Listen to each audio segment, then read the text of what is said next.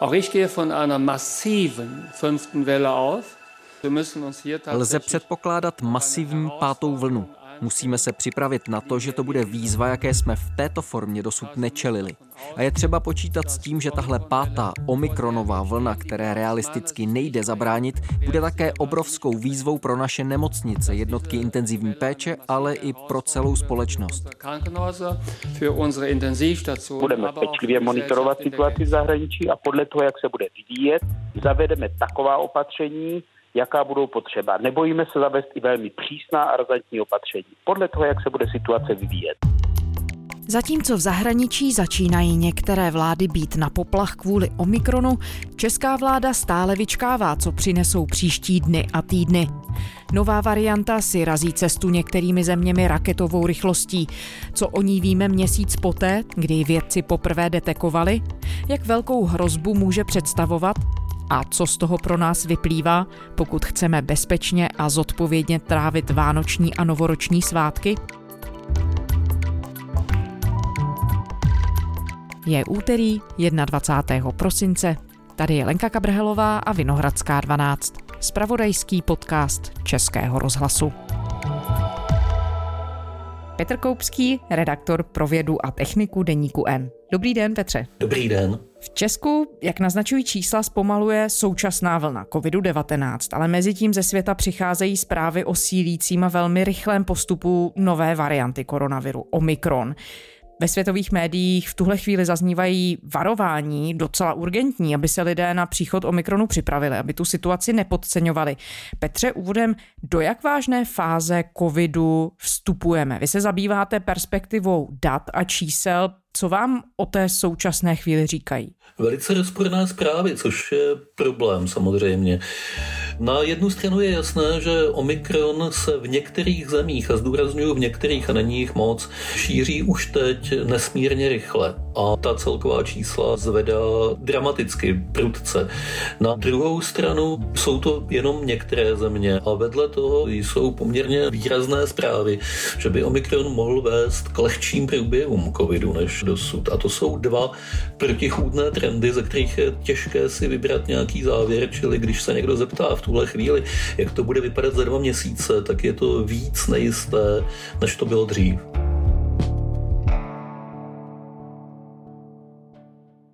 My jsme tady ve Vinohradské 12 o Omikronu mluvili zhruba před třemi týdny. Bylo to těsně po tom, co ty zprávy o této nové variantě se objevily. A v tu chvíli jsme si museli říct a přiznat, že toho o Omikronu moc nevíme.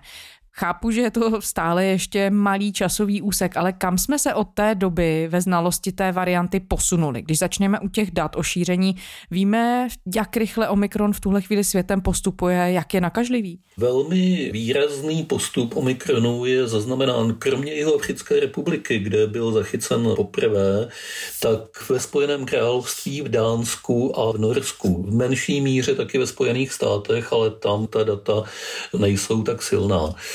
Čili to je opravdu jenom několik málo zemí. Ve velké části Evropy, včetně Česka, jdou naopak celkové počty zachycených pozitivních dost výrazně dolů, což je matoucí. Epidemie koronaviru i nadále zpomaluje. Laboratoře za včerejšek odhalily 5982 případů COVID-19. To je o 3100 méně než minulý týden. Vyplývá to z dat na webu Ministerstva zdravotnictví. Jde tak o nejnižší sobotní přírůstek za posledních šest víkendů. Slovensko zmírní protiepidemická opatření. Zákaz vycházení bude od pátku platit už jen v noci mezi 8 hodinou večer a 5 ráno. Znamená to, že během vánočních svátků budou povolené návštěvy. Restaurace a bary dál zůstanou zavřené a naznačuje to, že Omikron zřejmě se nešíří celosvětově tak prudce, jak se zpočátku předpokládalo. Dokonce ani není v tuhle chvíli jisté, že se skutečně stane tou převládající variantou, jak se před třemi týdny ještě předpokládalo celkem samozřejmě. Dneska se na to úplně vsadit nedá. To je jedna věc.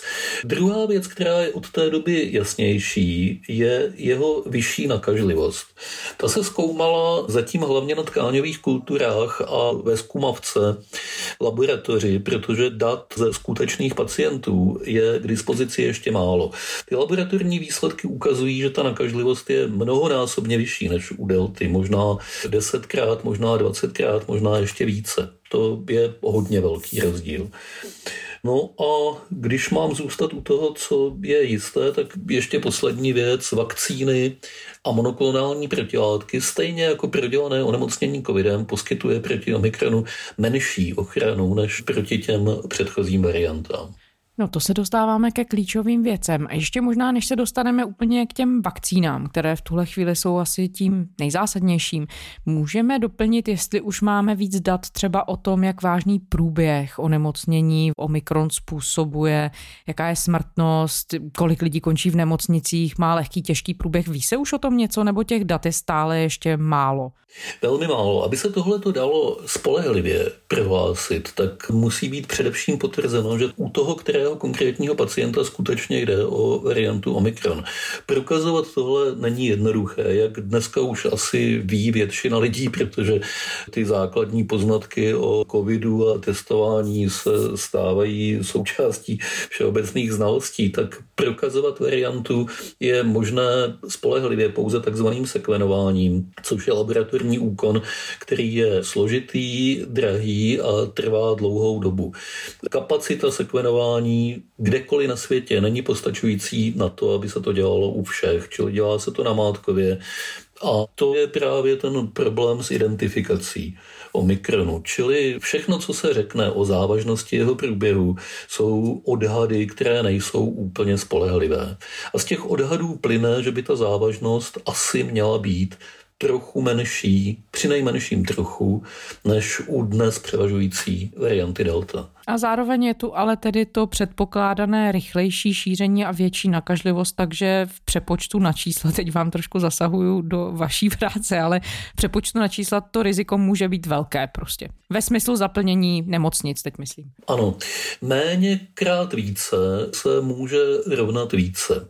A to je ten problém a ta obava, která je s Omikronem teď spojena. Menší závažnost průběhu pořád ještě znamená, že je v populaci velký rozptyl té závažnosti. Pořád tady jsou lidé, kteří jsou neočkovaní, kteří jsou chronicky nemocní, kteří jsou staří a u těch i ten omikron přestože v průměru vede ke snazším průběhům, může způsobit těžší průběh. A když to znásobíme tím, že se bude šířit mnohem více, tak dojdeme k závěru, že je dost pravděpodobné, že do nemocnic najednou přijde spousta lidí, kteří by tam možná přišli tak jako tak, ale postupně, v delším čase.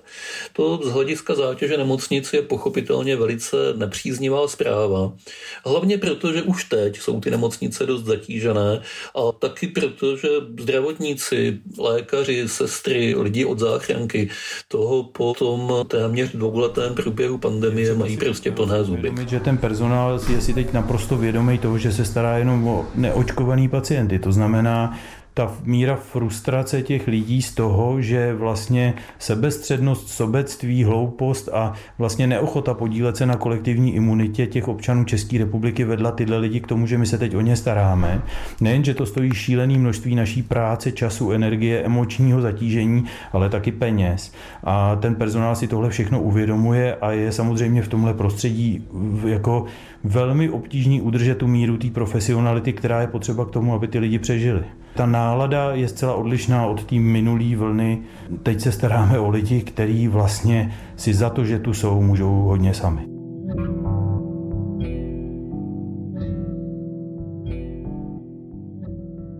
No my už jsme se zastavili u Omikronu a očkování. Možná vás poprosím, jestli bychom tady na tom mohli udělat takovou malou pauzu a probrat to podrobněji.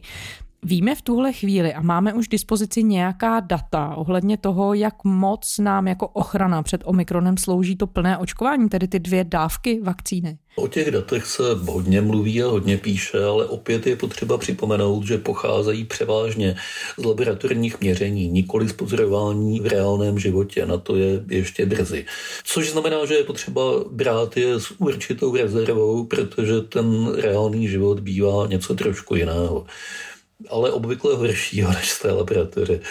Z laboratoří vyplývá, že očkování dvěma dávkami jakékoliv vakcíny neposkytuje proti omikronu příliš dobrou ochranu. Výrazně se ta situace mění se třetí dávkou. Tam potom ta ochrana velmi roste.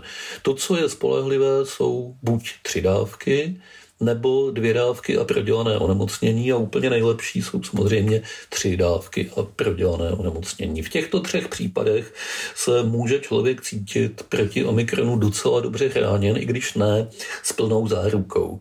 Cokoliv, co je méně, nestačí. Takže se zdá, že tedy ta třetí dávka, ta posilovací vakcína booster bude úplně zásadní. Pokud bychom se na to měli dívat perspektivou dat a dát nějaký kontext, tak jak je to v tuhle chvíli v České republice? Víme, kolik lidí má ukončené očkování dvěma dávkami a víme už, kolik lidí má na očkovanou třetí dávku? Víme. To jsou čísla, která vykazuje pravidelně ministerstvo zdravotnictví a z těch vyplývá, že dvěma dávkami je dneska u nás naočkováno necelých 58% populace, přepočteno na celou populaci na 10,7 milionů obyvatel Česka. Bez ohledu na to, jestli to jsou třeba malé děti, které se neočkují, nebo ty ve věku od pěti let výše se začínají očkovat teprve teď. Ale tahle procenta se obvykle uvádějí, protože jsou dobrá pro mezinárodní srovnání. Takže necelých 58% dvěma dávkami a z toho necelých 18% 18% bodů, abych to říkal přesně, třemi dávkami.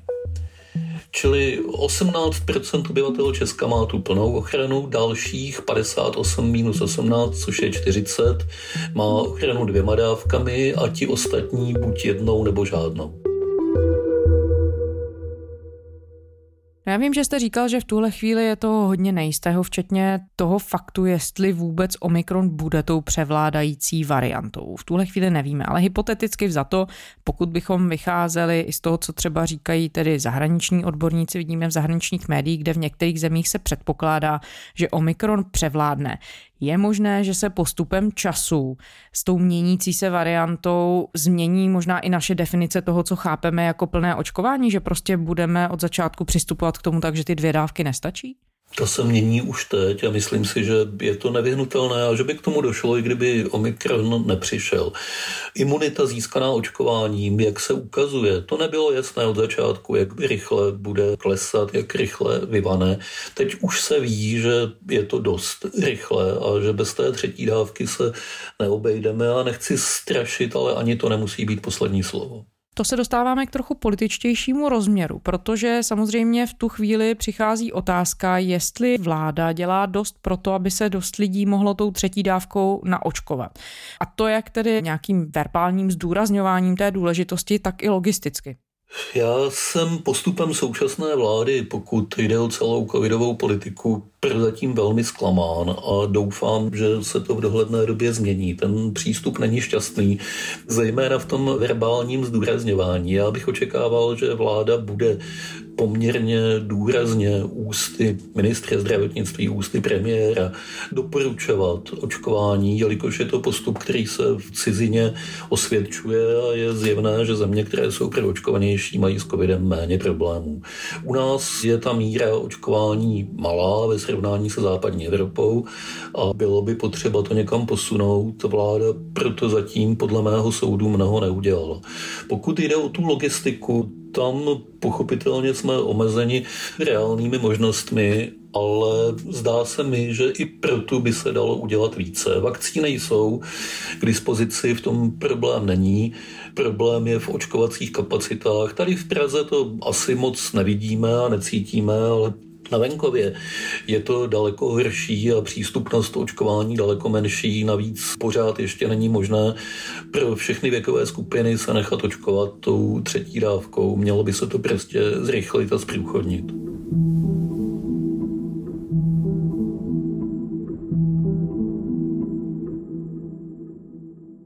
jasně dáme schéma od 1. ledna, jak dá z hlediska testování. A Proč? Protože máme několik priorit. První, žádné omezení pro děti. Chci minimum karantén, chci, aby mohli nahory a aby byli pořád ve škole, když to jenom trošku bude offline, ne online. To znamená Za prezenčně ve škole přítomný. Systém v celé republice tak, aby jedni kraje nepadaly s odpuštěním na hubu a druhé nečekali, kdy se tam bude šířit. Plošně zatížení stejné. No, to jsou dvě priority. Třetí, jasná role antigenních testů, PCR testů. Ona nová vláda pěti koalice, o víkendu to říkal ministr zdravotnictví Vlastimil Válek za TOP 09, se chce soustředit na hlavně posílení PCR testování, chce rozložit zátěž mezi všechny nemocnice a nechce omezovat prezenční výuku. Minister to vyjmenoval mezi třemi hlavními body. Z toho pohledu, který jste zmiňoval, je to dost? Stačí to taková strategie? Podle mě ne. Zejména právě proto, že čelíme veliké nejistotě v podobě toho omikronu.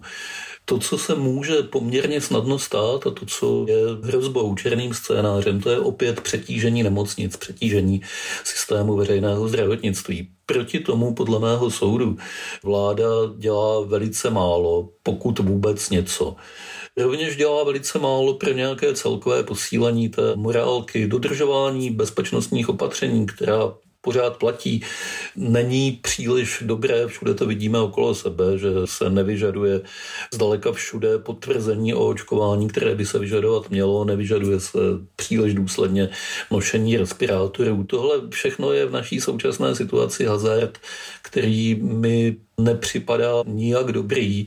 Čekal bych od nové vlády, že v tomhle směru bude odvážnější, že se nebude tolik snažit zalíbit a místo toho, že půjde po nějaké důslednější politice. Zatím nic takového není vidět. Petře, když se na jednu stranu díváte na ta data i ze světa o šíření Omikronu, na druhou stranu na zatím stále ještě kuse informace o tom, co vlastně o téhle variantě víme a na to, jaká je reakce třeba právě vlád v Británii, ve Spojených státech, ale v Nizozemsku, kde, jak se to zmiňoval, už o víkendu se ohlásily nové uzávěry. Co z toho vyplývá o tom, jaká opatření bychom ve snaze o zpomalení postupu téhle nové varianty měli přijmout. Je ta reakce adekvátní? A teď já vás nechci sunout do role epidemiologa, ale vy se na to díváte už dva roky kontinuálně. Máte z těch dat, která jsou k dispozici, pocit, že to je adekvátní reakce, nebo přeci jenom už jsme v trochu nervózním stavu, kdy řešíme všechno velice možná až alarmisticky? Já jsem vám, Lenko, především vděčný, že mě nechcete sunout do role epidemiologa. Tak jako tak to občas vypadá a říká se, že my novináři si osobujeme znalosti, které nemáme a mluvíme do věcí, do kterých nám nepřísluší mluvit. To je sporná otázka, nechci se do ní tady pouštět, ale občas tím suplujeme některé jiné lidi, třeba právě politiky, kteří k tomu mlčí. Takže se na to pokusím odpovědět. Zajímavý případ, kterým bych začal, je to Nizozemsko jelikož tam stejně jako u nás jdou ta celková čísla dolů. Omikron se tam nezdá být aktuálním problémem, ale je vidět, že se připravují na případ, že z blízké Británie přes úzký kanál k ním tahle nemoc přijde a že chtějí preventivní opatření. Fakt je, že je tam zavedli dost silná, dost drastická. Nog een keer in lockdown. Nederland gaat nog een keer op slot. V Nizozemsku začala platit přísná celostátní uzávěra, a to minimálně do 14. ledna. Na takzvaném lockdownu se včera dohodla nizozemská vláda. Reaguje na rychle se šířící variantu koronaviru známou jako Omikron. Zavřené zůstanou restaurace, bary, školy či obchody vyjma těch, které si lidé budou moci nakoupit potraviny. Nizozemský premiér Mark Rutte uzávěru obhajuje tím, že se na nizozemí valí už pátá vlna koronavirové pandemie. Tentokrát způsobená právě variantou Omikron. Myslím si, že u nás v tuhle chvíli by v celku stačilo velmi silně propagovat očkování, upozorňovat na to, že v tomhle ohledu zaostáváme za velkou částí Evropy a dávat veliký pozor na to, co se děje v těch nemocnicích. Jsou už teď poměrně dost zatížené, byť ne zdaleka tolik jako loni, ale není tam ta situace dobrá a bude-li se zhoršovat, tak to bude zase znamenat, že se zdravotníci ocitnou pod nesmírným tlakem.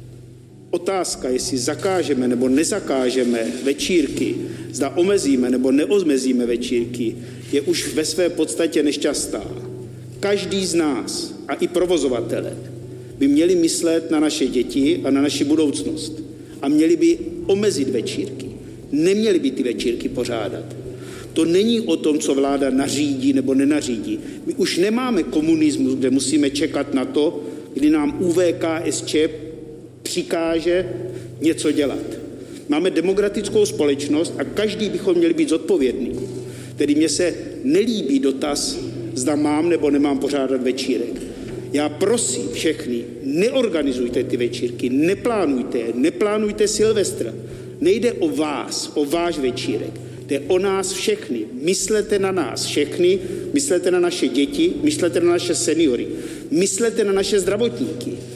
Za jeden váš večírek může být zhroucená nemocnice. Proč chcete, aby vám vláda něco nařídila? Neumíte se chovat seriózně a slušně sami? Já věřím, že ano, já věřím českým občanům. A pokud je o ten nouzový stav, tak my jsme se rozhodli naprosto jednoznačně nouzový stav neprodlužovat, a to i na základě toho, jak se teď vyvíjí pandemická situace, ale bylo by samozřejmě od nás naprosto neodpovědné, kdybychom neviděli, co se děje v zahraničí, neviděli, co dělá varianta Omikron, nesledovali pečlivě ta data, která ale ještě nejsou k dispozici ani ve Velké Británii a budou k dispozici teprve během nějakých 14 dnů a nebyli připraveni podle toho potom tu naši politiku korigovat. Rovněž bych čekal od vlády, že bude mluvit o věcech daleko otevřeněji a že nebude říkat podobné nesmysly, jako nebudeme zakazovat, protože nejsme komunisti. To je naprostá hloupost. Kdyby tady byli komunisti, tak naopak se zachovají, jako se zachovali třeba v případě Černobylu. Budou problém ignorovat a zatajovat. Mluvit o věcech otevřeně, to není přece žádná známka komunismu, to je známka liberální vlády, která zachází s občany jako s dospělými lidmi a předkládá jim fakta. To se u nás neděje v takové míře, v jaké by mělo. Ona se v mezičase od příchodu Omikronu za ten zhruba měsíc objevila jedna, doufejme, povzbuzující zpráva. Společnost Pfizer je ve finální fázi analýzy nového antivirotika, které se jmenuje Paxlovid a mají to tabletku, která tedy aspoň zatím podle testů snižuje účinně pravděpodobnost hospitalizace a úmrtí na COVID. Petře, jak velké naděje věci do tohoto vývoje vkládají? Velmi velké. A nejen vědci, na mě to taky zapůsobilo velice silným dojmem, když jsem se o tom víc dověděl a zpracovával proto článek k nám, tak velké, že to neustále klepu na dřevo, aby se neukázalo, že je v tom zase nějaký háček a nějaký omyl. Pak slovy od Pfizeru je první opravdu účinný lék, který napadá přímo virus, to znamená neléčí jenom příznaky covidu, ale léčí jeho příčinu, to je velice zásadní. A ta účinnost proti těžkým průběhům, čili spása pro ty, kteří jinak by skončili na kyslíku nebo ještě hůř, se opravdu pohybuje kolem 90%. To je naprosto úžasné výtečné číslo. Abych to nadšení trošku schladil, problém je zatím při nejmenším v tom, že pak slovidu je málo a zřejmě se příliš rychle po světě nerozšíří. Nejprve se bude muset nasytit poptávka ve Spojených státech, kde firma Pfizer sídlí a kde federální vláda má předkupní právo. Teprve potom se dostane někam dál k nám a když se dostane třeba do chudších částí světa, to vůbec se nedá v tuhle chvíli odhadnout. Hmm, takže vlastně to tak trochu kopíruje to, co se dělo s vakcínami, alespoň v úvodu. Je to tak. Pojďme na závěr tedy schrnout, co jsme se vlastně dozvěděli. Tak na jednu stranu jsme tu měli poměrně velmi varovné zprávy o šíření nové varianty Omikron, která je nakažlivější. Na druhou stranu tu máme snad povzbuzující zprávu, že kde si v budoucnu by zase mohlo svítit nějaké nadějné světlo v podobě antivirotika účinného. Jak vážně to v tuhle chvíli před vánočními svátky máme brát? Jak bychom se měli přes ty Vánoce chovat, pokud chceme mít na mysli to, že tu je nějaká nová varianta, že bychom s ní měli počítat a měli ji nějak zakomponovat do vlastního chování? Já si myslím, že bychom měli všichni přijmout, že ještě tahle zimní sezóna bude nepříjemná, včetně těch Vánoc že ještě teď do března, do dubna bychom se měli dobrovolně omezit, chovat se zdrženlivě, chovat se opatrně. Na Vánoce a během Silvestra je to samozřejmě nepříjemné, protože to zasahuje do našich tradičních zvyklostí, ale když už to neříkají politici, tak bych to rád řekl aspoň já. Prosím vás, zatněte zuby a ještě to vydržte. Je velice slušná naděje, že dál by to takhle už být nemuselo, že opravdu tohle je poslední sezóna, která je takhle silně omezená. Ale je potřeba ji vydržet, protože když se v ní budeme chovat nerozumně, tak to nebude poslední sezóna. Musím dodat, že stoprocentní záruka, že to pomůže, že to zásadně pomůže, tady není, ale je to to nejlepší, co v tuhle chvíli můžeme dělat a jsou docela rozumné a silné důvody doufat, že se covid po téhle zimě dostane do zvladatelné podoby. Nevymizí, ale budeme s ním moci žít celkem přijatelným způsobem. Ne takovým dramatickým a omezujícím, jako tomu bylo dosud. Petr Koupský, redaktor pro vědu a techniku Deníku N. Petře, děkujeme za rozhovor. Já děkuji za pozvání. A to je z úterní Vinohradské 12 vše. Děkujeme, že posloucháte. Kdykoliv se k našim dílům vraťte na serveru iRozhlas.cz a nebo ve všech podcastových aplikacích. Psát nám můžete na adresu vinohradská12 zavináč rozhlas.cz To byla Lenka Kabrhalová. Těším se zítra.